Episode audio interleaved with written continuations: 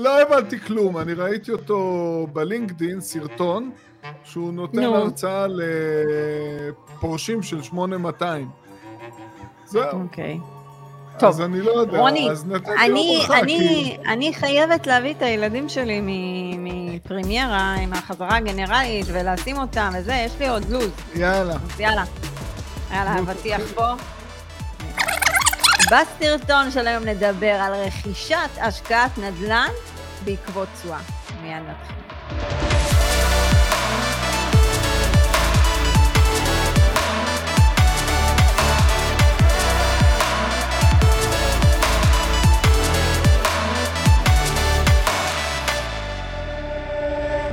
שלום לכולם, עדי בן אדר אדם, רוני אג, הצוות Family Exit מובילים אתכם לרכישה של תיק נכסים מניב, אפשר לעקוב אחרינו באינסטגרם, בטיק טוק שזה חדש, עדיין לא העלינו שם סרטון אחד, למרות שיש כבר בקנה. כן, אפשר uh, גם להיכנס לדף הפייסבוק שלנו, ליוטיוב, ספוטיפיי, רשימת תפוסה, תפוצה, לינק למטה ב description, שיחות ייעוץ, לינק ב description, וגם קורס נדל"ן, לינק ב description. רוני, אני סיימתי, זה היה מהיר. אתה אתה אלופה, אין סיכוי שהייתי זוכר את כל זה בעל פה. יש מצב שאני אעשה את זה פעם הבאה מהיר יותר? כן, בקצב הטיקטוק. קצב הטיקטוק. יאללה, מתחילים. אוקיי. אז מה? איזה סופה שהיה לנו? כן. קיבלת, אה, קיבלת הודעה ממש... אה, אתה יודע, ההודעה הזאת שקיבלתי היא יותר טובה מזר פרחים. זה, יש בזה הרבה לא סיפור. מתכלה אף פעם. תמיד נשארת. אבל נניח ולא ראיתם את הסטורי שלנו, אני קיבלתי הודעה, אה, בכל מקרה פנתה אלינו מישהי, אני דיברתי איתה בטלפון, היא הייתה בפרשת דרכים, צעירה, בת 21, בתוך לימודים, שלאו דווקא מקדמים אותה, ואני יעצתי לה בטלפון, אה, לעשות מה, ש, מה שמרגיש לה נכון, כי אם אתם נמצאים באיזשהו מקום ואתם מרגישים שהלימודים עצמם לא תורמים לכם, אתם צריכים לקום וללכת. אני לא עשיתי את זה, אני לדוגמה הייתי שלוש שנים ברנטגן, ידעתי שזה לא המקום שלי, אבל בכל זאת נשארתי. למה? אה, תואר להורים, לך תדע את הסיבות. זה אותן סיבות. שלה. אז כשהיא קמה והלכה, דברים נפתחו לה, דלתות נפתחו לה. והיא שלחה הודעה מאוד מרגשת, היא גם תהיה בפודקאסט של המזון, אני ביקשתי ממנה לבוא להתארח והסכימה, ואז היא תספר את הסיפור המלא. הפואנטה היא שתואר לאו דווקא יוביל אתכם למקום שאתם באמת צריכים להיות בו. אפשר לעשות כסף גם בלי תואר. אני, אני חושב שהפואנטה העיקרית פה זה שהיא בגיל די צעיר, למרות uh, שההורים שלה לחצו אותה uh, לכיוון אחר, לכיוון התואר, היא קיבלה החלטה על החיים שלה, היא לקחה אחריות uh, והיא פועלת באופן מעשי, היא עובדת והיא חוסכת uh, והיא מתכוונת להשקיע. רוני, אבל אתה יודע מה, זה טעות של ההורים. כי הם מחנכים כן. אותנו ודוחפים אותנו למקום הזה של הלימודים. גם אתה זה נתקעת דור בצורה הדינוזאורים. זה דור הדינוזאורים, נכון. זה הדור שלי, זה הדור שלפניי. בצעירה שכאילו נכון, עוסקת בשיווק נכון. אגרסיבי, ואימא שלה רוצה שהיא תלך לעשות אה, תואר סליחה. בשביל התואר. היא צעירה מאוד מצליחה, מאוד מוכשרת, וההורים על בסיס, בעיקר האמא על בסיס יומי, מנדנדת לה, את חייבת תואר, חייבת תואר. אממה, האחיין שלי מתחיל ללמוד באוקטובר תואר במכללה למינהל, תואר במינהל עסקים, עם uh, התמחות בשיווק uh, דיגיטלי. הוא הולך להוציא על זה בסביבות 100 אלף שקלים. את מה שהוא הולך ללמוד. כן, את מה שהוא הולך ללמוד, היא בגיל 22 כבר עושה בפועל, בפועל, באופן מעשי, מקבלת על זה ו- ג'ובות. מקבלת על זה לא מעט כסף. יפה. מה יעזור לה התואר עכשיו? שום וכלום דבר. אתה יודע מה יותר מזה? התואר הזה, המאה אלף שקל פלוס המחיה, זה אחלה down payment לדירה. כן, זה לא, זה לא. מעשי. כן. יאללה, בוא נהיה פרקטיים. פרק, וצריך לסיים אותו מהר, כי עדי צריכה לאסוף ילדים. אז הפרק של היום מדבר על הרכישות שאנחנו עושים, על האסטרטגיה שאנחנו בוחרים. זה יותר נכון אפשר להגיד שזה אסטרטגיה אולי שאנחנו לא מבינים שאנחנו קונים, אוקיי? זה אסטרטגיה כן. עם שיווק מאוד מאוד מאוד מאוד מאוד אגרסיבי, אבל אגרסיבי לא בקטע שיושבים לכם על העורק, אלא אגרסיבי בקטע של מה שמראים לכם, כי לפעמים כשאנחנו רואים משהו, זה נחקק לנו פה במוח, עובר לתוך התת מודע, לא נשכח, עד שאתם מגיעים למאני טיים, ואז הם מבינים כאילו מה קניתם, וכבר מאוחר. יש פה שיווק שמתמקד בשתי נקודות פיתוי. אז אנחנו, הכותרת של הפודקאסט זה תשואה, אנחנו מדברים פה על שיווק של נכסים שמחשבים בתשואה שלהם, על ההשקעה, לוקחים בחשבון את התשואה מעליית ערך. לא, זה לא לוקחים בחשבון, זה ממקדים. ממקדים, תשואה מעליית בוא ערך. ניתן קצת, אה, בוא ניתן קצת אה, אה, ככה, מספרים. לא, אה, קצת, כן, קצת תוכן. אה, יש לנו זוג אוקיי. לקוחות שאנחנו עובדים איתם והם עשו השקעות עבר וביקשו מאיתנו אה, עזרה, אה, לטענתם להיחלץ מההשקעות האלה, ואנחנו אמרנו שאנחנו אה, נעזור להם להבין את התמונה, קודם כל בוא נבין. אז אה, יש שם בהחלט איזשהו כאוס בקטע של הניהול, שזה אפשר לפתור אגב, אבל רצינו לרדת יותר לאחורה, להבין בכלל, אוקיי, אם הולכים לכיוון מכירה, מה מצפה לנו?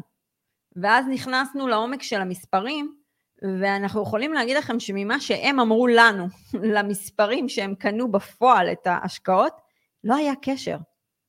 כי הם זכרו את הכסף שהם שמו, אבל הם שכחו את המימון שהם לקחו. וזה חברים משהו שהוא מאוד בעייתי, כשאתם הולכים לקנות נכס, אתם צריכים להסתכל על העלות הכוללת של ההשקעה.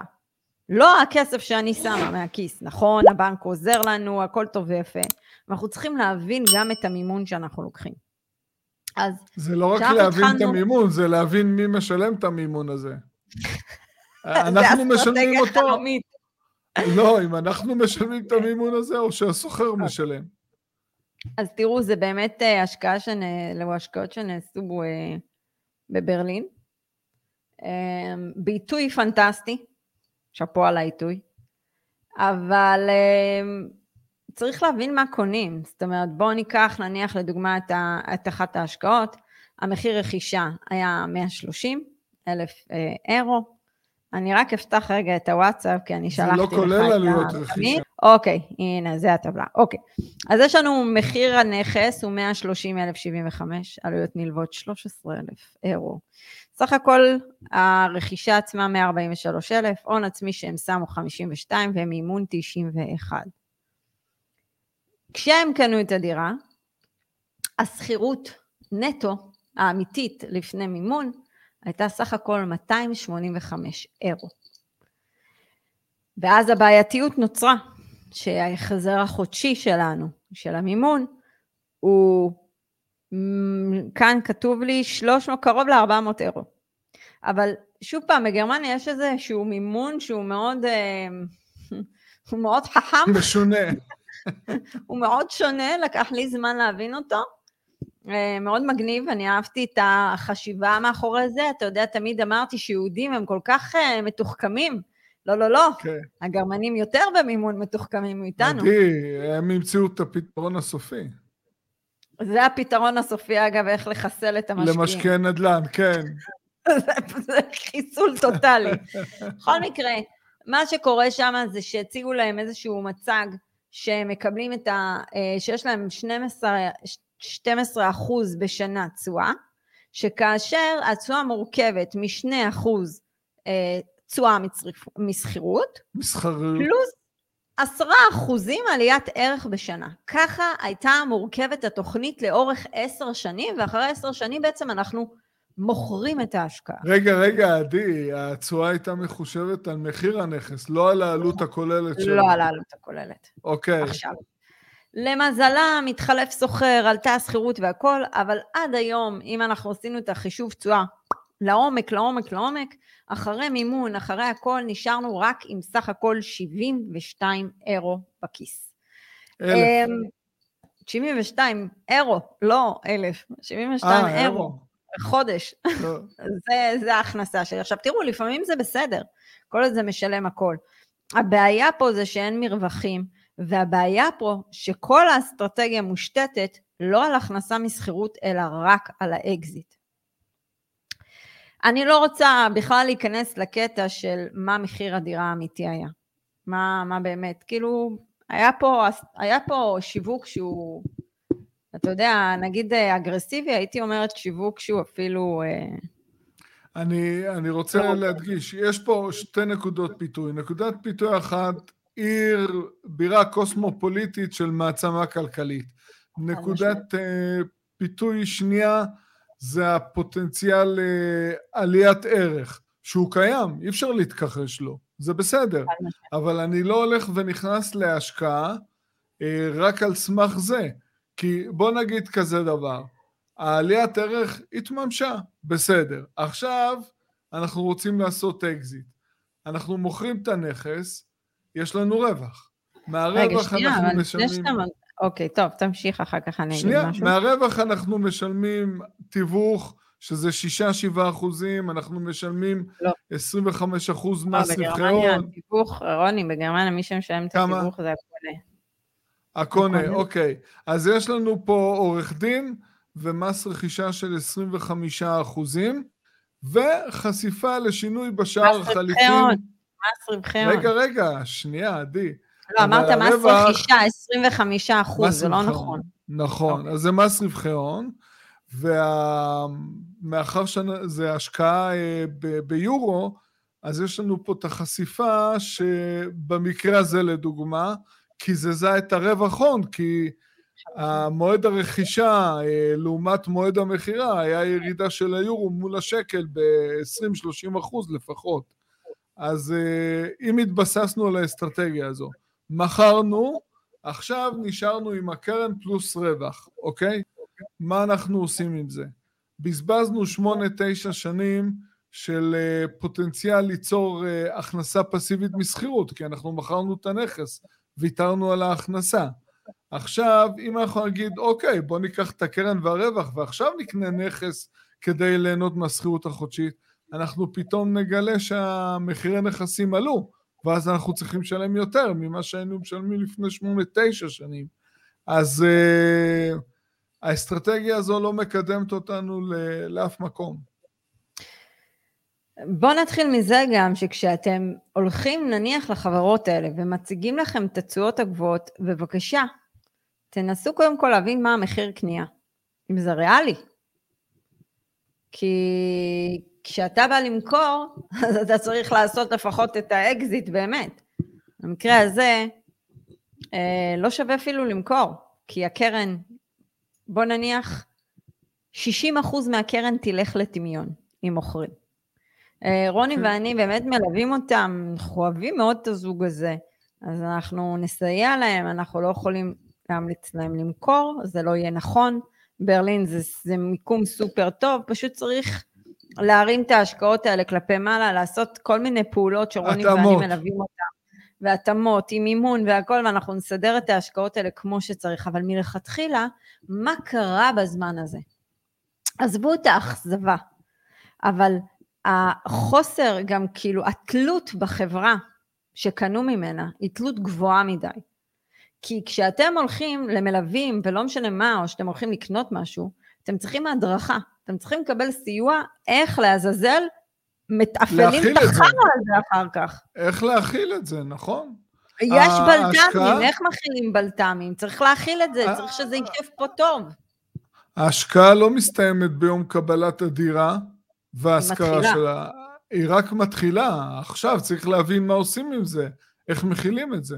אבל, אבל רוני, כמו שמכילים את החרא של החיים, צריך להבין שגם הולכים להכיל את החרא של הנדל"ן, מה לעשות? כן, אבל את יודעת, אנשים יש להם פחדים, חששות, אומרים, רגע, אם אנחנו כבר משקיעים מעבר לים, נלך לאחד המקומות החזקים בעולם, זה מקום חזק, אי אפשר להתעל... להתכחש לזה. אה, זה מצמצם את החששות האלה. קונה את זה, הייתי קונה את זה אם הם היו קונים את העסקה במזומן לחלוטין. אוקיי. היה לזה יותר היגיון. אבל... אוקיי. שאני, בסופו של דבר, אקנה השקעה, אני צריכה עוד לממן אותה. עדי, זה, זה כמו שתל אביב היא עיר פנטסטית. היום דירת שתי חדרים עולה פה שלוש וחצי מיליון שקל. יבוא משקיע עם מיליון שקלים, ייקח עוד שתיים וחצי מיליון שקלים מהבנק אם ייתנו לו, ויהיה בתזרים שלילי. אז מה, איך זה מקדם? תזרים אבל איך זה מקדם? לא, אבל uh, בתל אביב את משקיעה, את יודעת איזה שוכרים את מקבלת, חד משמעית, אני מרגישה מסכימה. חזקה. אבל אבל בשביל אה, זה, אבל רגע, נניח ויש לך שלוש מיליון שקל, שלוש וחצי מיליון שקל, כן, אין, אין בעיה, אבל זה מטומטם להשקיע את זה בדירה אחת. זה לא נכון, זה לא ניצול מיטבי של ההון שעומד uh, לרשותו של המשקיע, הוא יכול לעשות הרבה יותר. ירד קצת uh, בדרישות שלו ויבנה תיק נכסים שהוא עם נכסים מאוזנים, uh, במיקומים פחות חזקים, אבל עם uh, הכנסה ותשואה סבירה משכירות שתכסה את עלויות המימון, ופוטנציאל לעליית ערך ועלייה של השכירויות. מה, זה לא רק בתל אביב השכירויות ומחירי הנכסים עלו, בכל הארץ כמעט, חוץ מאצלך, בדימונה, אבל כמעט בכל הארץ זה עלה. אז uh, יש עוד, מי שהשקיע בישראל, היו הרבה מאוד uh, מקומות להשקיע מחוץ לתל אביב, והיו שם השקעות פנטסטיות. לגמרי, לחלוטין. בכל מקרה, אבל אתה יודע, אני ש, שבאמת ראיתי את ההנחת עבודה, אני, אני לא יכולה להאשים אותם שהם קנו. לא יכולה להאשים. אם לא, שמו, שמו את ש- הכל שיש לך- בפנים. אבל אם אתה בן אדם שיש לך כסף בעו"ש, אוקיי? ויש כן. לך ביצים, אומץ, קראו לזה איך שאתם רוצים, ואתה אומר, יש לי בית בישראל, בואו קצת אה, נגוון. נגוון, אז- כן. אז אתה מקבל את, ה, את הדבר הזה, אבל אתה לא מבין שהגיוון הזה זקוק לתחזוק. הוא זקוק לאנרגיה, אנחנו צריכים להביא אנרגיה לתוך התיק, תיק נכסים שלנו, הרי אנחנו צריכים לעקוב אחרי השכירויות, אנחנו צריכים לנהל את זה, צריכים להבין אם יש תיקונים מה קורה, אם נכון. סוחר לא משלם מה קורה, צריך להבין את כל הדבר הזה, וצריך לקבל את זה באהבה. אבל מה שקורה, שאם בשמונה שנים אתה לא יודע לנהל את ההשקעה וקורים משברים, אתה פשוט סוגר את המחשב, סוגר את האימייל, לא רוצה לראות. אל לא תראו לי. לראות. אתה עושה גוסטינג.